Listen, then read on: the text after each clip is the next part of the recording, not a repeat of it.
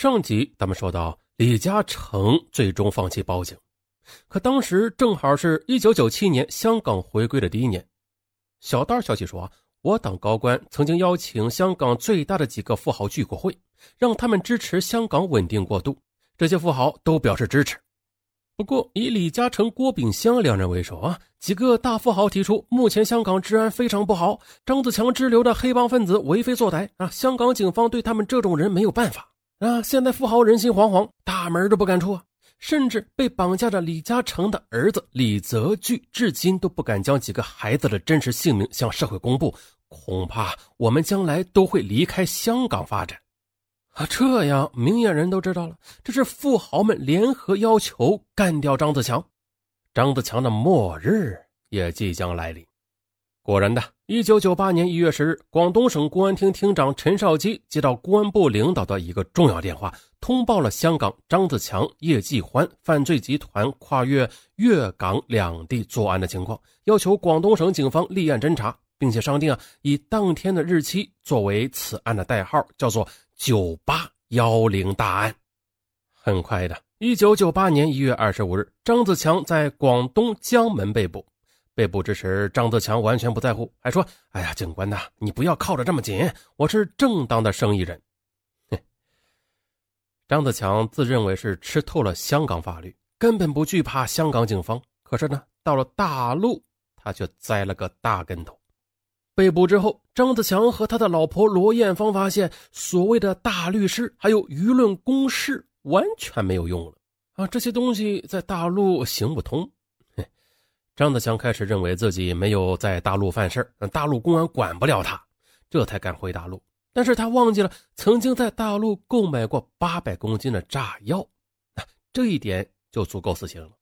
经确认，这批炸药确实是内地生产的，炸药生产于江西，导火索生产于广东南海啊，它的用途很广，一般是用于建筑工地、采石场，还有沿海渔民都可能用得上它。直到这时啊。被关在广东省看守所的张子强这才害怕了。他曾经全力要求引渡回香港审判，毕竟啊，香港没有死刑。但是没有人理他。自称从十六岁开始坐牢，把监狱当作家的张子强，他陷入深深的恐惧中。为了逃避那颗子弹，张子强曾经在看守所内上吊自杀，但是很快的被发现并抢救了过来。一九九八年十一月十二日。在广东省高级人民法院大法庭啊，广州市中级人民法院对张子强作出一审判决，判决书厚达四十八页。一九九八年十二月五日，广东省高级人民法院开庭，对张子强犯罪集团作出终审判决，张子强被判死刑，剥夺政治权利终身。随后，张子强及同伙陈志浩、马尚宗、梁辉、钱汉寿等五名案犯被押往刑场执行枪决。被终审判决死刑的张子强等五名案犯押进了法庭旁边的一个小房间，验明正身，然后执行死刑。接下来搞笑的是，就在验明正身的时候，突然陈志浩激动地朝着张子强喊道：“张子强，你可把我给害死了！”可张子强低头不语，而钱汉寿则叫道：“我要揭发，我要揭发。”根据大陆惯例，即便执行死刑的前一分钟，如果犯人有重大立功表现，也可以免于一死。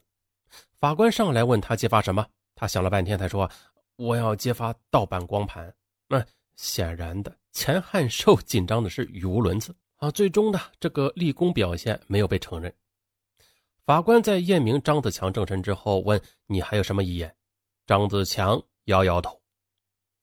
五名死刑犯验明正身后押出房间，鱼贯而出时，死刑犯之一的梁辉走到张子强身边，愤愤地说：“你好了啊，让我们这么多人陪你死。”五名死刑犯被押上囚车前，都戴上黑色的面罩，然后在警用摩托车的引导下朝刑场开去。刑场之上一声令下，枪声同时响起。啊，一切都结束了。可是有意思的是啊，直到这个时候，香港警方仍然对付不了张子强。原来的张子强在大陆被捕之后，一九九八年八月二十六日凌晨，香港警方向张子强的妻子罗艳芳下发法庭的限制资产令啊，冻结张子强旗下的大部分资产，并且拘捕十五名张子强的党羽。可罗艳芳丝毫不示弱，委托律师向高等法院大法官申请取消禁制令。一九九八年一月四日，无奈的香港法庭啊，正式的撤销了资产冻结令，并且呢，被拘押的十五名张子强有关的人士和在港亲戚被释放。甚至罗艳芳还获得了警方支付的惩罚性的堂费赔偿。再后来，张子强被枪决之后，罗艳芳携带孩子和巨款堂而皇之的移民到泰国。其实，香港警方也明白，这罗艳芳绝对是参与其中，至少是参加了洗钱和转移赃款。可是，因为没有足够的证据，最终只能作罢。好了。张子强的故事说到这里已经结束了，啊，像张子强这样的世纪大绑匪，真的就是应了那句话呀：“贪心不足蛇吞象，不作你就不会死。”嗯，好，就这样吧。喜欢听上文说答案的听友啊，可以点击订阅，点击关注啊，免费的，终身免费哦。